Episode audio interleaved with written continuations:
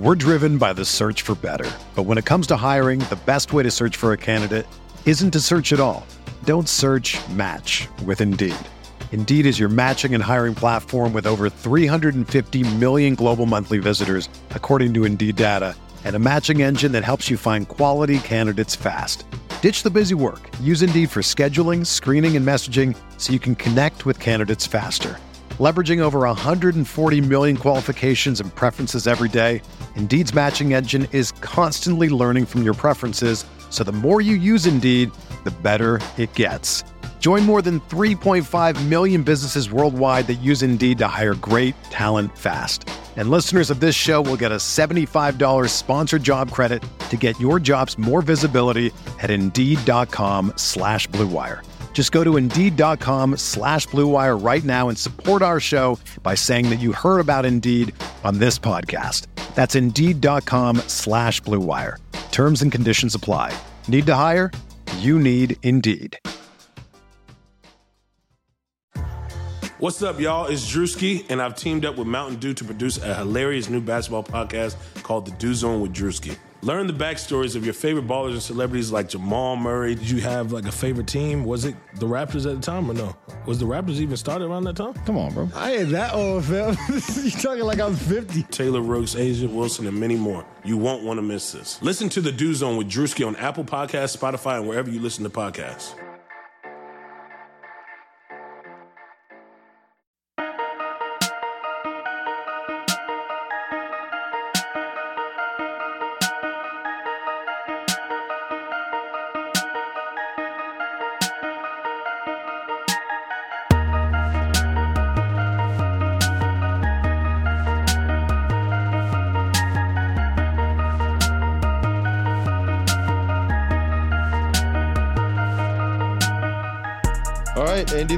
Back again. Sam Esfandiari, other side.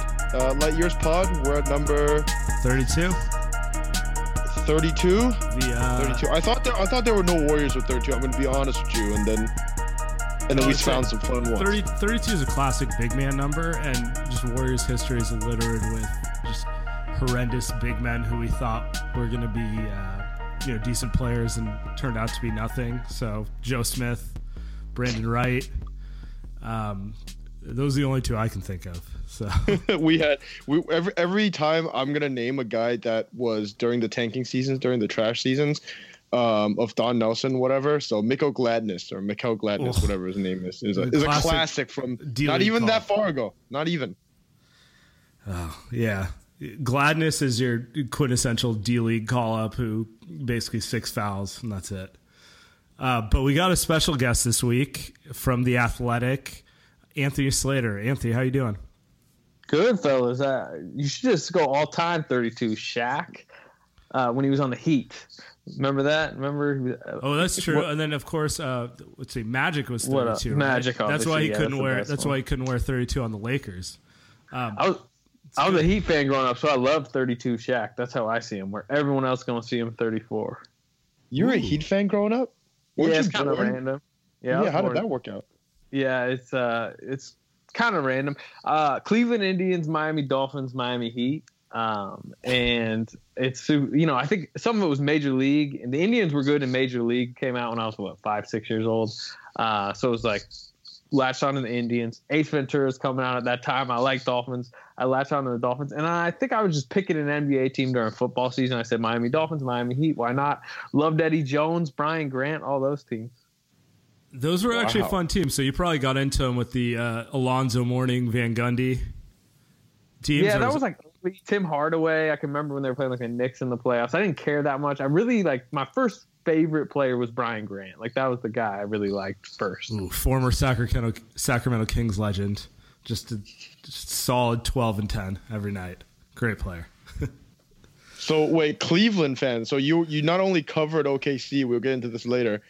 You were also Oh, a I Cleveland fan. You're get into it. you're perfect you're perfect for light years pod between me and Sam. Oh my god, how did that work out? Yeah, hey, hey, all, all the luck. No, I like uh I like every inch of America. You know, I I think there's good people in everywhere. So I can't wait to get into it with you fellas.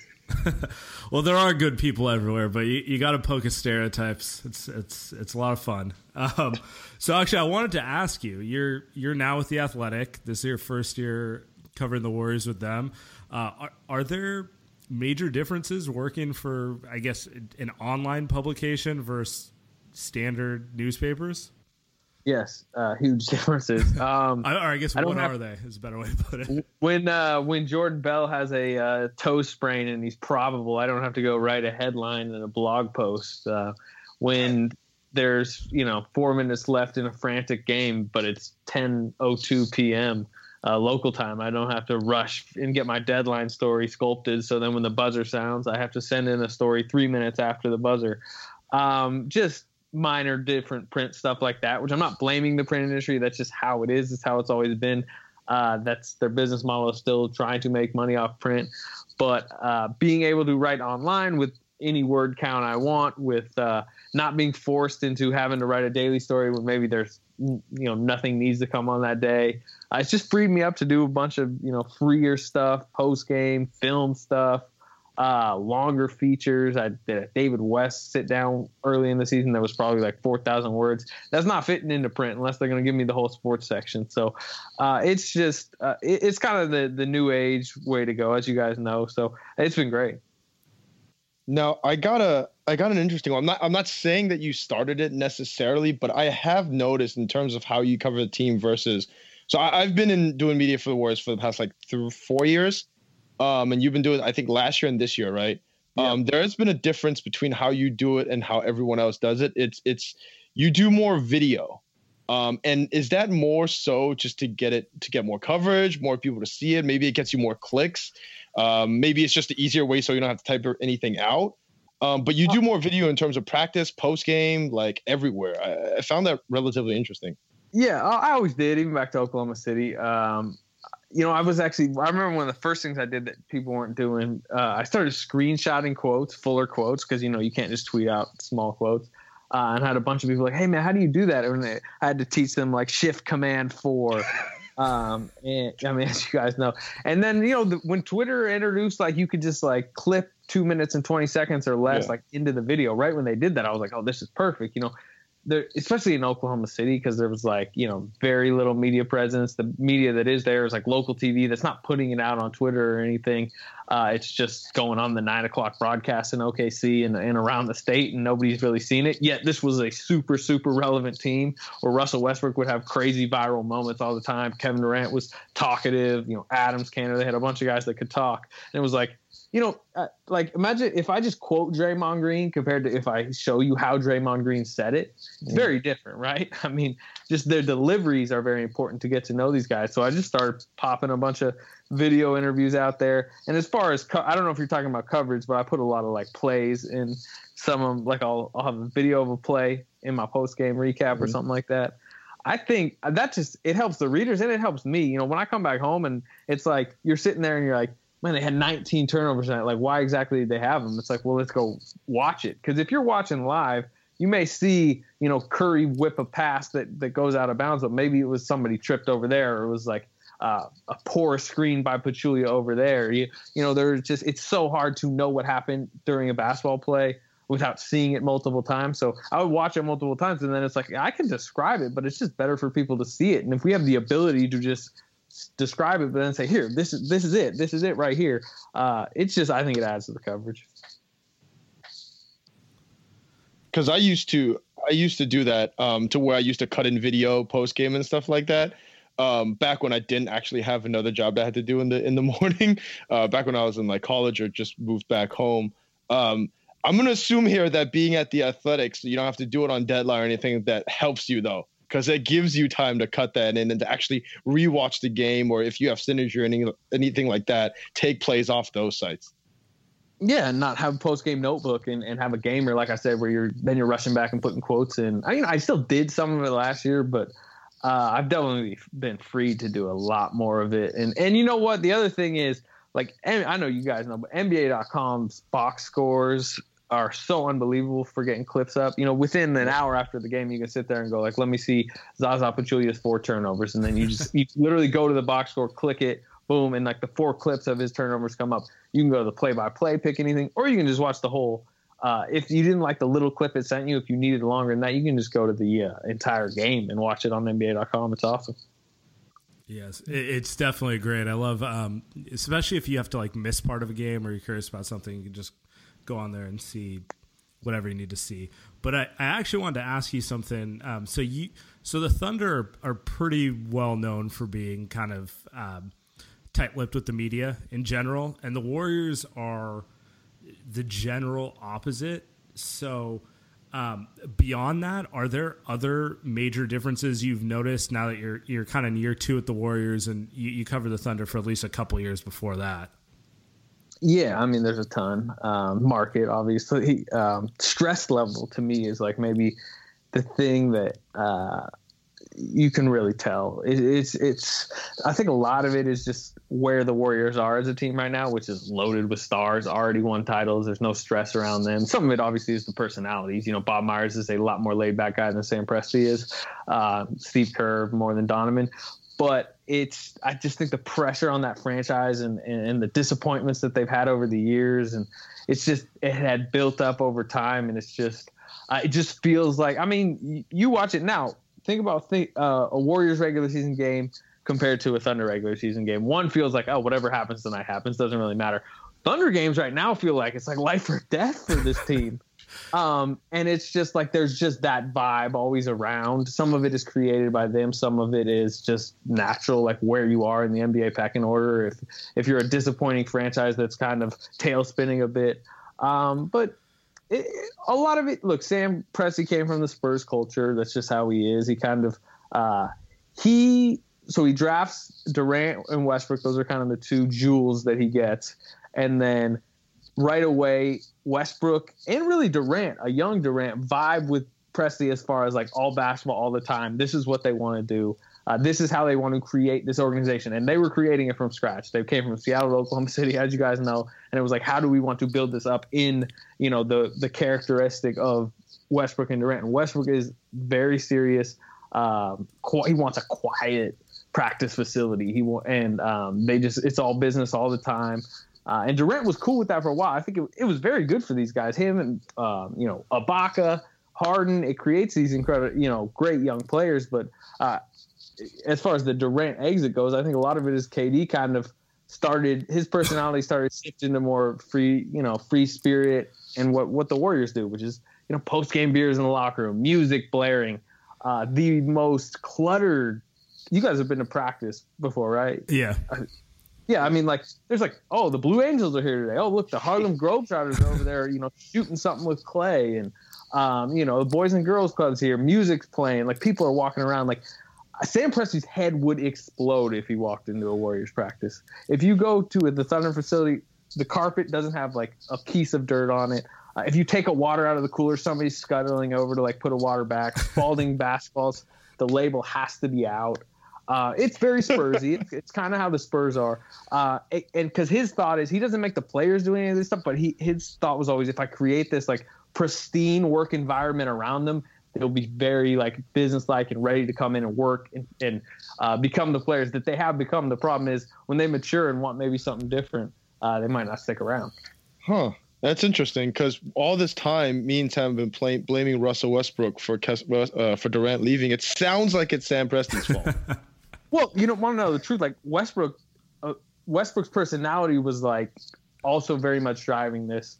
Um, yeah, that was good. That was gonna be my question. Is that is that Presti by nature, or or um, did Russ just happen to be cut from the same cloth, and so that just kind of when you got that many or that those two personalities kind of driving that sort of culture, it creates that yeah, Russ is OCD. Uh, he he's a little bit crazy. Uh, he, if you're in the same room as him, you, you just kind of feel people walking on eggshells, and um, yeah, he's definitely got a presence. You either yeah, love no it or doubt. hate it, but you know he's there.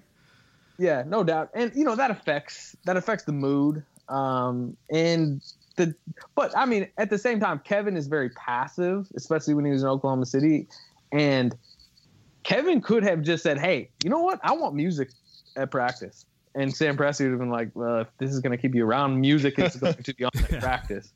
Um, so I mean, Kevin may behind the scenes have been grumbling a little bit, but the problem is he didn't voice it maybe as much as he should have. But you know, that's just it's everything. People want to just like pin it on one thing, uh, but that's so hard to do. And then the other thing is like he wasn't running out of town. Like maybe the greatest free agent opportunity ever presented itself to him. Right? It's crazy that the Warriors even had the opportunity to sign. Yeah, definitely. Usually when players have to um, consider leaving and they already have a you know they're they're looking at situations. Well, if I go there, they're going to gut the roster, and you know, can they really put something together? Uh, he didn't really have that in terms of, um, you know, it, it was it was just a, a, lucky situation with the cap spike and everything. Um, yeah, yeah. Most years, I mean, it would have been like eight, nine teams that had the space to sign a max free agent, and they wouldn't have been the good teams. Uh, and that's seems like it's moving that direction again. With, and you know, there was that crazy summer a few summers ago, but not gonna be much cap space out there this year. No, not at all. Um, although Rich Paul is gonna definitely get all his guys paid by the Lakers, uh, or so it seems. Rockets is the new uh, rumor, right? Yeah, LeBron to the Rock. Uh, I'm. I mean, I'm taking it seriously just because, like, how many times has Morey created cap space out of nowhere? So it's kind of of that. You know, if LeBron wants to go there, Morey will make it happen. But it's tough though to fit in three max guys where you only have the bird rights for one of them, uh, and two of them, Paul and Har- and uh, LeBron, you don't have their bird rights, and you know how obsessed they are with like getting every dollar, right? That's like their big thing. Yeah, that's it, tough. Chris Paul would have to basically leave, I think, somewhere in the range of 15 million on the table because LeBron's absolutely not leaving money on the table at this point. So it is a little, it's, it's a little pie in the sky, but you you never know. Um, I kind of look at it as I don't I don't think LeBron has any idea what he wants to do at this point. So, um, what I was gonna ask you, so having having covered Durant this long, then do you notice any difference with him compared to the way he was in Oklahoma, or is he pretty much just the same guy who's kind of able to speak his mind more? Um, you know, he's he's freer to speak his mind more, but I think that's been overrated a little. You guys probably remember he was kind of outspoken the last few years in OKC. Right. He, he popped off about uh, people. You know, people were saying should Scott Brooks be fired? And this is back when Brooks was still there, and he went after the media. He kept like fighting with the media. I remember um, one time. So st- this would have been preseason uh, before his last year there. Stephen A. Smith went out on first take and was like, "Sources are telling me it's a done oh, deal. He's going to the Lakers. he is going to the Lakers." And uh, I remember walking into practice and Kevin was like, "Hey, ask me about it." I was like, "Okay, I'll, I'll ask you about it." And you know, I, he just want kind of wanted me to tee him up, and I was like, "You know, sure." You know, Stephen A. Smith said this. Do you have a response? And you guys probably remember, like, it turned into like a back and forth of Kevin Durant calling him a liar and Stephen A. doing like the stare at the camera stuff. Um, so oh, you I mean, don't want to make an enemy out of me. Yeah, that was that exactly, was actually yeah. top top three Stephen A. quote. you don't want to make an enemy out of me. Yeah. um, it was great, but you know he. So it's not like he was just completely muzzled. Like I said, he whatever he wanted there, he could do. Um, if he wanted to just like speak out on politics all the time there, like he could have, uh, because they weren't gonna like cut him and they weren't gonna not resign him. But um, he definitely, I. It's just like the the freeness of the Bay Area. I think just you can you can say wow the Warriors seems like it's a good time, but like you, when you really get there and see, I remember he's talked about him and Mike Brown in the first few practices, like the music blaring and like just how laid back everything is. Kerr just calling off practice. You know, Kerr calls off practice more than any other coach. Um, and they were just sitting there like, wow, this is kind of crazy how this operates. And I just think once you live in that a while, uh, you're more open to things. I'm sure he has in the tech world around, you know, the Bay Area uh, just in different spaces with Draymond Green every time in the locker room. He just has more conversations that that kind of opens his mind up to some things. So he's just growing as a human. But but he was growing before he left. You know that's why he left was because he had grown to the point where he was okay with leaving. So. Uh, it's just kind of it's been an interesting evolution. I could say the biggest difference, well, two things on the court, his shot blocking has shocked me, uh, and then off the court, he's just um, you know, he he's just more laid back. But but also like the, the, whole him being an enemy thing is very interesting. There was no way to like predict how he'd handle that or him being a villain. What, um, which I think he's handled overall pretty well. Yeah, my, my thing is when is it gonna when is it gonna shift? Because I've I've seen this too many times. Like eh, we can go back five years. Russell Westbrook was one of the most polarizing basketball players ever, and then last year he was just the darling. Or we can go back to LeBron with Miami. Like I I remember everything with 2010 and 11, and it's just kind of like for for someone to say, "Oh, no one's going to respect KD again," I was like, LeBron was in a far lower place, so I, I have a hard time buying that. Uh, well, so, what's so, what's interesting with Kevin and the whole villain thing is like he used to like he's had some of the weirdest tweets ever. Like if you go back to like 2014, 2013, 10, even 2010, even he would go back and forth and he would do all the stuff he kind of does now. But it's just he's so in the spotlight now, and it's and and uh, people want to go after him and do go after him so much more that uh, it's that's his biggest issue. Is he's always kind of had this sensitive streak to him where he wants to go at people, but the thing is he didn't really have many people going at him. Now he has everyone going at him, so that's kind of opened up a part of his personality to people that was always there, but maybe people didn't realize. I'm I'm a little interested about the changes on court then, because you talked about that at first. I mean, shot blocking we know, right? Yeah, um, he, he basically but, turned into he just decided to become Serge Ibaka in addition to his entire game. So, but more so than that, it's it's I don't so Anthony I don't know how per, how well you knew him personally in OKC, but um, when when he came to the Warriors, he was willing. He seemed willing to take a step back behind Steph, but Steph was also willing to take a step back behind him and for the first couple months last season, they danced around each other, and it was like the opposite of. of I mean, look at Russ. Even Russ did that this year. Um, so they did that last year until KD went up to Steph and said, "Hey, you know, like you're gonna have to be Steph and not be someone who you're not, right?" I'm interested to like to hear about like was he like that at OKC? Was he always willing to be the kind of guy that was like, "Hey, I'll lead the team if y'all tell me to, if y'all need me to," which is what he's doing right now, right? Like he's he looks like the best player in the world right now right? He's lead the Warriors to the seven game win streak. But with Steph back, he seems really comfortable and really like he prefers even to be the guy that's just like, hey, you know, I'll just sit here and I'll drop 30. Um, if you guys need me to do the NBA finals, I'll be the the finals MVP and I'll take all the clutch shots. But he just doesn't seem like he cares for it. And that's a good thing for the Warriors.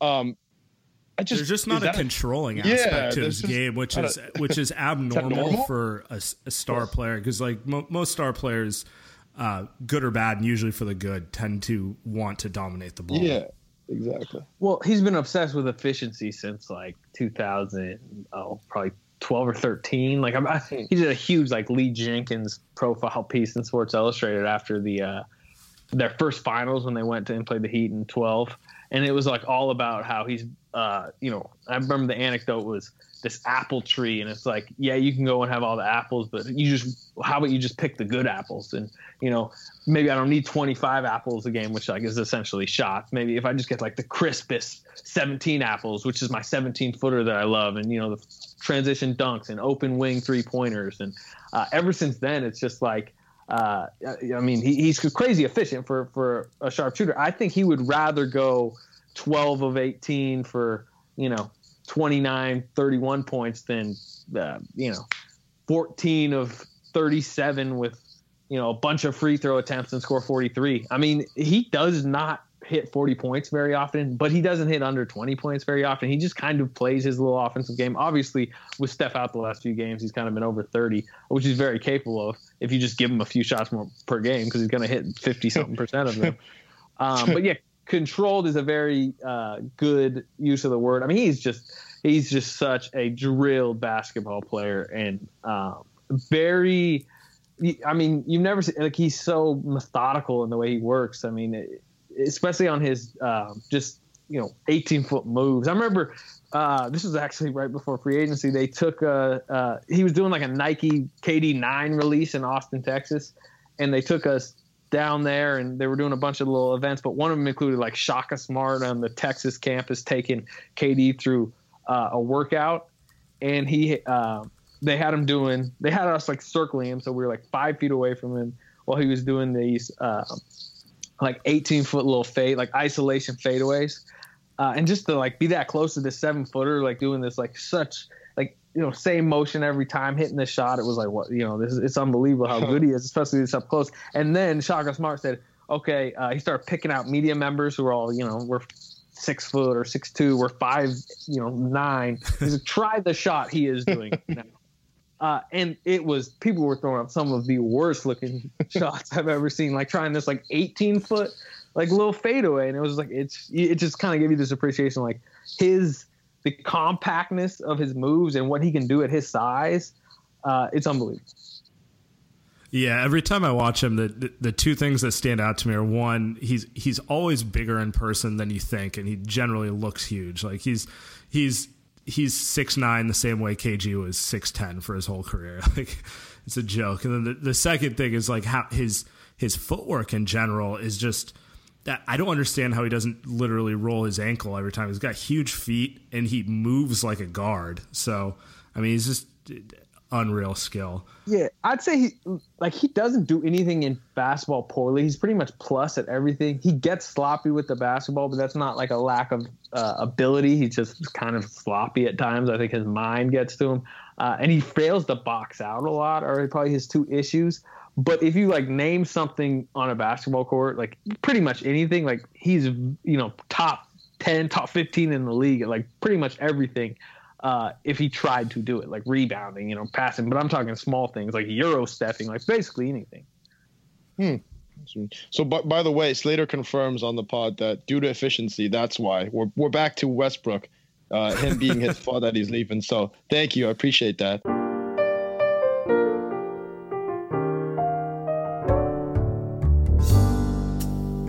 Fantasy sports fans, listen up. Did you know that your chances of winning on draft are 80% better? Eighty percent better. It's like a Steph 3. That's why draft is my favorite sports site. No more getting crushed by the pros, and it's not just me. More than 1 million people that have already downloaded Draft 2. Play in a real live draft site right now, be done under five minutes, and get paid out the next day. Drafts are filling every second, so you can join one whenever you want. And Andy's not exaggerating when he says in five minutes. I was skeptical. I signed up, got got the draft done in about five minutes, and boom, my lineup was set for that night, and I ended up winning some money. So you guys should definitely do it. Code hard cash. So all new players, for you guys that are joining, all new players get a free entry into a real money draft when you make your first deposit, but you have to use me and Sam's promo code Light Years. That's right, play in a real money draft for free just by using our promo code Light Years. But it gets even better. Draft is so sure that you guys will love it that they're even offering Light Years Pod listeners a money back guaranteed up to $100. It's basically free money. Enter the code Light Years. They're guaranteeing you up to hundred dollars. So, but your first few plays are going to be free, and if you win, you get to pocket that money. What What do you guys have to lose? So just go search draft in your app store, go to draft.com, and come play free right now with Light Years. Promo code Light Years.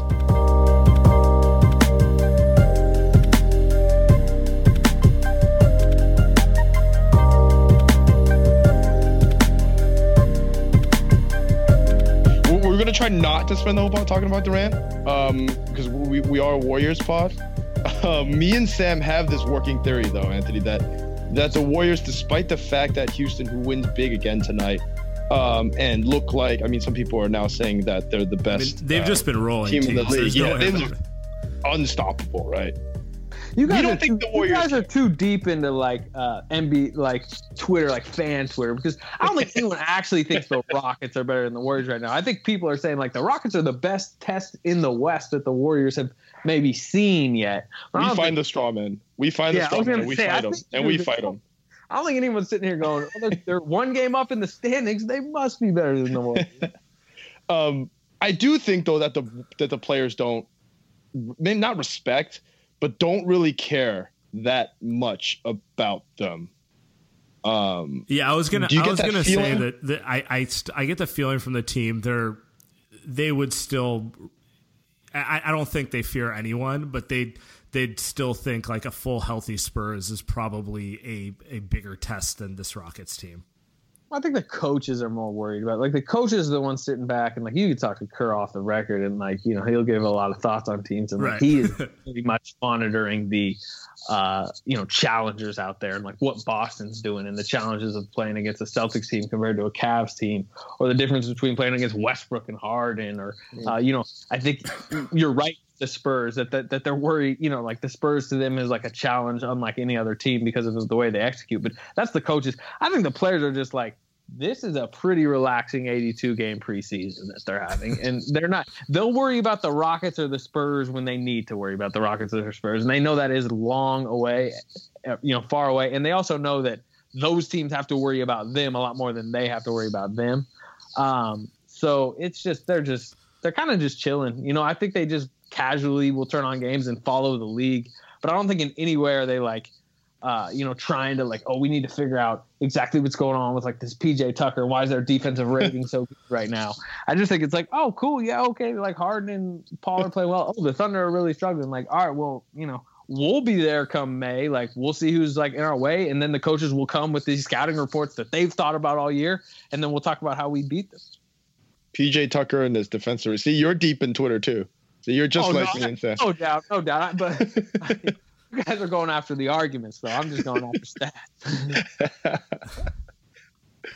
Oh, that's good. Well, um, because because that's uh, that that's the other thing. They they don't care, and so we haven't seen really what they're like. Last year, you could see that they're going to get to a high point that they could be better, and so uh, coming into this year, I thought, hey, there are going to be moments where they're going to look a lot better, maybe twice as good as they were last year. They haven't even come close to even their lowest point of last year. They're playing maybe like 75% of what they were last year. And if you, I, I guess we want to do percentages, maybe 50% of what we want them to be this year.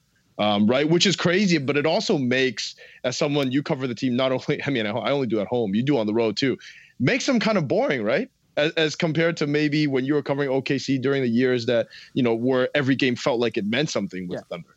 Well, there's no doubt about that. Like, you know, the game in Indianapolis tonight, like, it, it's yeah. if you were covering that, like, there's so many storylines that are, are connected to that. Um, so yes, there home games, especially in Oracle, are like very monotonous. Um, it's essentially just a party. yeah, but road games have been fun. Uh, I love road games because the different atmospheres, the different way that the crowd reacts to this team that they only see once a year, whether it's you know the hmm. anger of of OKC or, or Boston's uh, just like lit crowd that's like crazy. Mm. Um, San Antonio or uh, and then they, they just they seem to also enjoy the the different settings of the country. You know, the the whole lead up to it. You're in that city. It's not just you know you know fans at home they'll turn on the TV and it's like oh they're in Detroit tonight. We're watching them in like a different arena, but like they are literally like in different cities and stuff. It's just like it just breaks up the season very well. It's like, oh, this is our one trip to Detroit. Oh, it's going to be fun to play in Detroit. And it, those games are fun. And, they, you know, they've included kind of wild stuff this year with ejections and uh, some of the stuff with the Pelicans. And um, the injuries, too, have like added a different aspect this year. They're resting a lot of guys. Um, you know, Draymond's kind of beat up, and obviously Curry, and that's just allowed for different rotations and lineups. And but I mean, the truth is clearly that we're grasping for for relevant storylines yeah. when like Jordan Bell every night is like you know like what he does in ten minutes is like probably the most interesting thing. yeah, I, I, try to I try to uh, make up about 700 words every every game to talk about Jordan Bell because there's nothing else. Like even even Nick Young's not not that great to to watch just because he doesn't play that much. Um, and then you're looking at like Omri, back, Omri Caspi back cuts, which I love, but I mean, you know, how, how, much mileage can you get out of that? You know, only a little bit. So, Steve yeah, Kerr was, a lot out of it. Steve Kerr probably watches those plays like six times when he gets home. actually, actually, we have a that actually leads perfectly to our next segment. We have a real or fake news uh, segment, and I think Sam, you want to ask this one? Or you want me to ask this one? Yeah, you can go with it. It's your it's your baby. so, um, our fir- my first question is um, real or fake news? Omri Caspi is Kerr's favorite player to watch and coach. Ooh, um, I'd say real. Um, it's it, he loves. The, he's even talked about the, the, international game. He loves the flow of the international game. That's obviously very much Caspi. Um, he's you know he talks about every time we play him i'd watch him on film you know in the past year. So he definitely loves us some Caspi uh Kevon Looney's right up there but i feel like that's more of a like he really like likes this guy and he's seen him struggle through hip injuries. It's not as much like he loves him on the court. Although i mean i think he likes he's been he's been solid this year but yeah. Yeah yeah but I think that's more like I'm really rooting for the kid more than like I think he just really likes watching Omri Caspi like like you said back cut and like make the right pass or like space properly. not call for an isolation one time in his career.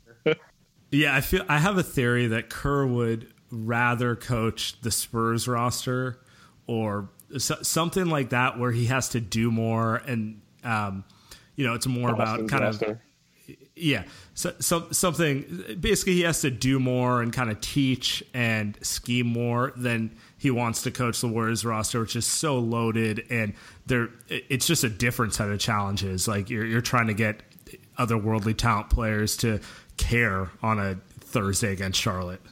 Well, I think he enjoys what he has now more. Like he's Vic because he's got a great perspective just on life, and he's like, I just walked in like the greatest coaching situation in history, so he wouldn't trade that. Right. But that is also why I do think he loves Cassidy so much, and he will point it out so much in post game because like he's like, well, I still want this juggernaut I have, and I want to get all the fame and all the accolades and all the wins and titles that I'm going to get from having all these superstars but at the same time, I'm really enjoying like this second unit and how David West is like perfectly. Oh, by the way, David West actually might win this. He loves the way David West passed and like his grit.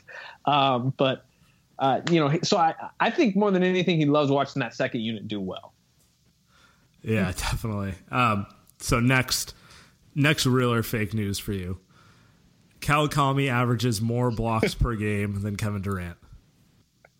Well, what are we judging Kawakami on per night? What? I would say I would say during a Warriors broadcast, he will block. He will have more blocks than Kevin Durant will have in that game. Okay, so I think KD probably averages more blocks per night. KD's at what, like two point three or something yeah, like that, right? It's like two and a half. But I will say, Kawakami's had like much higher career highs than Durant's had. You know, Kawakami will have those nights where it's like 17 blocks, where I, you know, KD's never going to have a 17 block night. He's maybe more consistent with it. But you get Kawakami on the right night, and you know career highs are flying.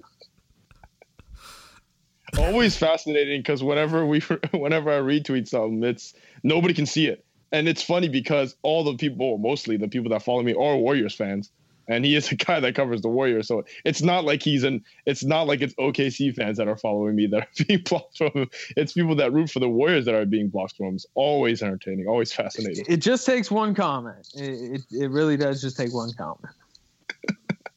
uh, all right. Well, I got I got one. So first one for me was Omri. Second one, I think you probably know what's coming. Real or fake news? Stephen Curry is a better point guard than Russell Westbrook. Point guard, yeah. I mean, yeah. Steph's or a, player, Steph's a, whatever. Steph's a better player. Um, I think that was, you know, uh, Westbrook's been better longer, uh, but Steph's better now. He's been better since what his first MVP season. Uh, which you know, I'm not hating on. I'm not gonna sit here and hate on Russell Westbrook because he is a top seven player in the league, a Hall of Famer, uh, and has created an incredible career for himself. But yes, his fatal flaws uh, have been at the heart of the reason why the Thunder haven't won a title, and um, Curry's lack of real flaws are the reason why the Warriors have won too. I'm yeah. I'm interested because we couldn't get your buddy over at ESPN on our pod. He's not going to join. But um, um, how is how is, uh, he, he hates me, so uh, pro- probably. Oh, actually, and Sam. So both of us. Um, how how is covering him? I was covering Russ. Um, um do you know him, or was it kind of yeah, you were yeah, yeah. Off, off, the beat? Um, you know, it was uh, a challenge. It was a really good challenge for early in my beat writing career because like uh. you don't want to just walk into the Warriors and like yeah, you get you know you get one on ones with this guy and all the stars say interesting things and they're good guys and um, you know they after losses most of them are still pretty accommodating. Uh, you know, it was good to walk in and, and work. Uh, you know, I kind of worked with Darnell Mayberry my first year covering the Thunder, and like he had, you know, from Russell Westbrook's rookie year, he kind of had a uh, good rapport with Russ, where you know he could really ask Russ the tough questions. Where a lot of people, especially in that market, but really, you know, people might want to blame the market, but national people coming in there and they're afraid to ask Russ stuff too, because uh, you will get scoffed out of the locker room. Huh. Um, and it's just like you, it, it really kind of challenged me. Like, okay, you got to word questions right uh, you got to decide what nights. Like, you know what? You got to piss him off tonight because he was terrible in the fourth. He did not guard Damian Lillard. He's the reason that Lillard. I, am saying this because this is actually something that happened in Portland. Uh, Lillard had like 17 points in the fourth quarter, and um, you you go in the locker room, it's like you got to ask him about how poorly he played defensively, and it's gonna piss him off. But that's the only way to get a decent quote out of him, mm. uh, because that's the truth. He's very bland unless you take him off. Then he actually gives like they're very short quotes, but they're good, and especially how they're delivered, uh, and especially if you have video of them. Um, so you know it was a challenge, but I enjoyed it. Number one, uh, I think overall he's a good guy as far as like he's a family guy. Uh, like doesn't really drink ever. He's like so, one of the most serious basketball players you'll ever meet. I mean, that guy was legitimately in practice three hours before. Like yeah. he, you know, pregame he's there three hours working on his little 18 footer. Uh, he's just a intensely focused OCD dude. Um, but you know, he wasn't. He was, he was he was a dick. I mean, he he, he was, especially to reporters. Um, I mean, Durant and other people I've covered have been a lot more friendly, and you know, you get one, you know, they that help actually, your job more. That actually, um, I, I, was I was always curious about that because I feel like, well, this is a bad example, but um, no, no, actually, it's not. Like Draymond can, in general, he's affable and kind of he's a good quote, but like, I, I feel like if he flip, you know, kind of freaked out at reporters, Ritter, someone tends to kind of talk to him about that. Um, did anyone in OKC like it, it, is Russ just kind of they just kind of let him do what he wants, or is, was there ever any reining in on that? That's that's kind of uh, always been something that's they, been oh, curi- I've been curious about. They they both do what they want. The right. truth is, a lot of times it's like you know your stars can do what they want. That's how the NBA. Right. Operates. You're not you're not gonna you're not gonna suspend them.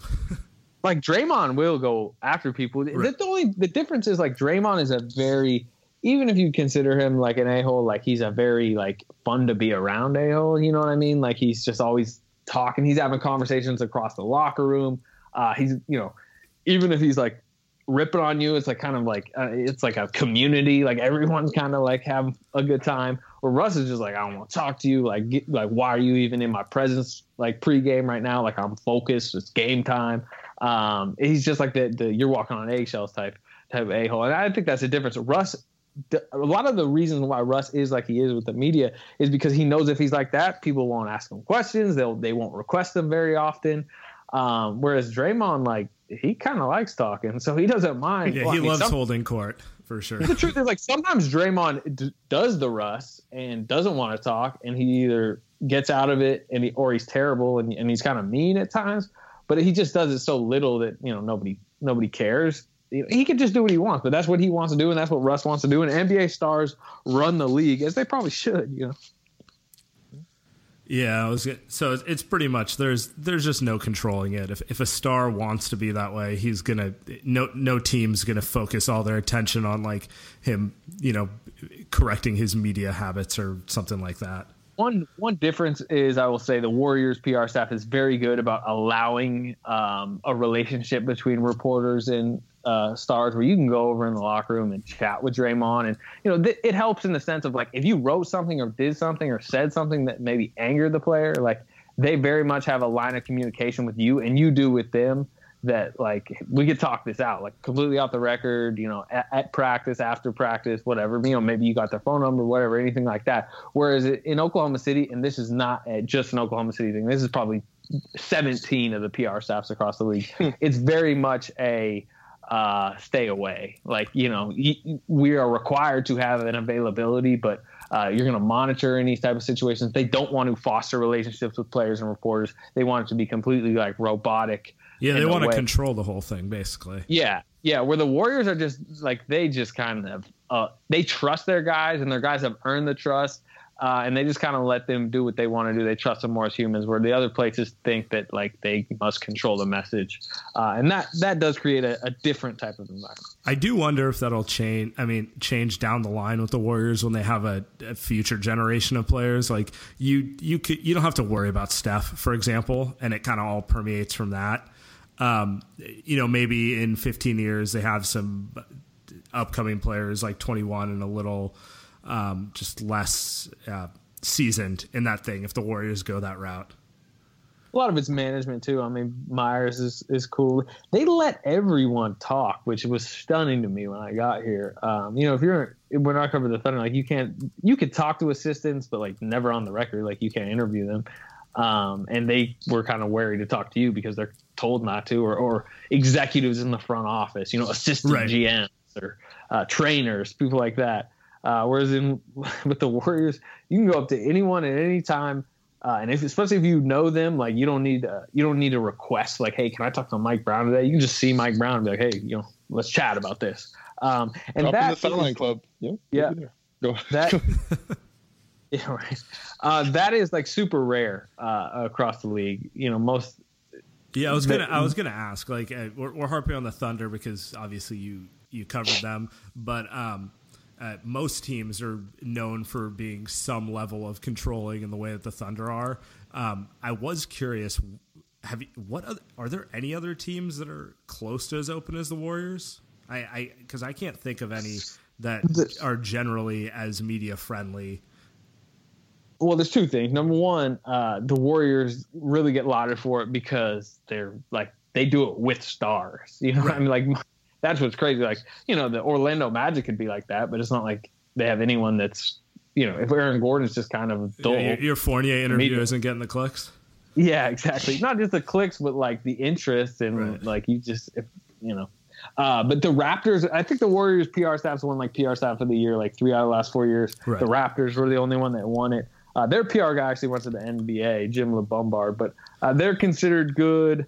Um, there are other teams, um, but you know, in general, you will find a lot more complaining about PR staffs around the league than you will like lauding. Huh.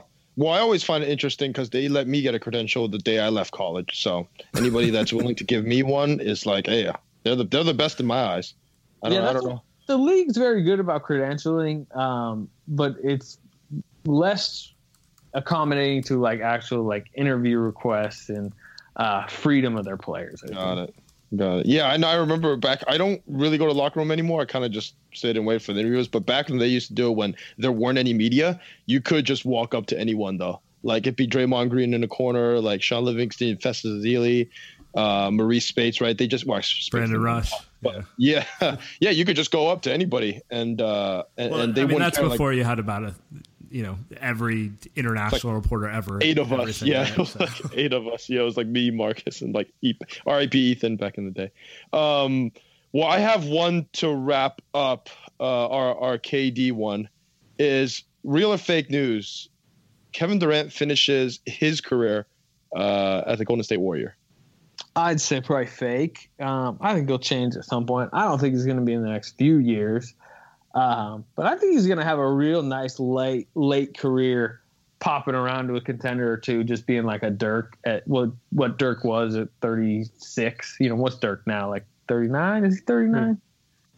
Um, I think, but I do think Durant's going to um, pepper around. I honestly think he'll play in DC at some point for a year, probably late in his career. Uh, just that'll be fun for him to say he did. And then, because he's gonna, I, I would think with that skill, as long as the foot holds up and the injuries hold up, he's gonna have it like he's gonna go till near forty just because of his skill, um, and that will just allow for so many different years. He'll be playing So- center in, in in what like seven or eight years, and that'll just be Yeah, the the Dirk type of center, right? Right, exactly. I mean, um, and then like you know, there's a chance he goes back to OKC at some point because time is gonna that thing's gonna. That would be pretty sell. Neat. That would yeah, be it'd be cool if if it it's like 2026 and it's like he just has like a farewell tour in OKC basically. yeah. All right, Anthony. Thanks so much for uh, hopping on with us. You got No, some stuff to plug? Oh, uh, yeah, I do actually. You know, at the Athletic, um, you know, I, I tweet out all my articles. So if you follow me on Twitter, you can get that. Please subscribe to the Athletic. I think it's good value. Um, I have something coming out probably Friday that I talked to. they're- So they're playing Monday in LA against the Lakers, um, and Ooh, Co- flu it's game. Kobe. Another Oh, flu God. game. Oh, God. Yeah. it's Kobe's retirement ceremony. Um, they're retiring number eight and number twenty four, and like Kobe is such a cultural like legend to these all these players in this era uh, that have played against them, or like Jordan Bell who grew up in LA. And I talked to pretty much uh, maybe not every player, probably talked to about nine or ten, and they gave me their best uh, Kobe memory, and there were all some really good ones. And then they picked eight or twenty four, which Kobe they like better.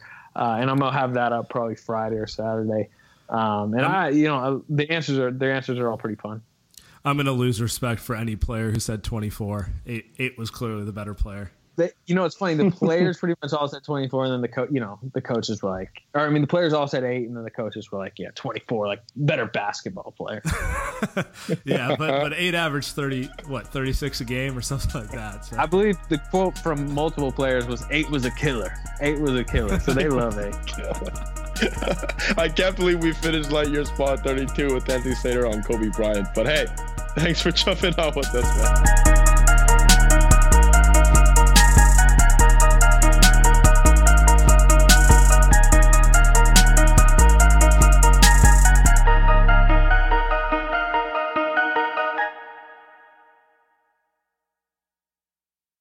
Everyone is talking about magnesium. It's all you hear about. But why? What do we know about magnesium? Well, magnesium is the number one mineral that 75% of Americans are deficient in. If you are a woman over 35, magnesium will help you rediscover balance, energy, and vitality. Magnesium supports more than 300 enzymatic reactions in your body, including those involved in hormonal balance. From functional medicine doctors to mental well being and female hormone experts, we all know that magnesium is the one mineral to improve all aspects of well being and health. But which one? Magnesium Breakthrough from Bioptimizers, the trusted choice recommended by leading experts with seven best absorbed forms of magnesium to ensure your body receives the support it needs for overall well being. Go to bioptimizers.com slash balance today and use code BALANCE10 for 10% off. Support your journey to wellness at B-I-O-P-T-I-M-I-Z-E-R-S dot com forward slash balance. Magnesium Breakthrough from Bioptimizers, your foundation to optimal health and vitality.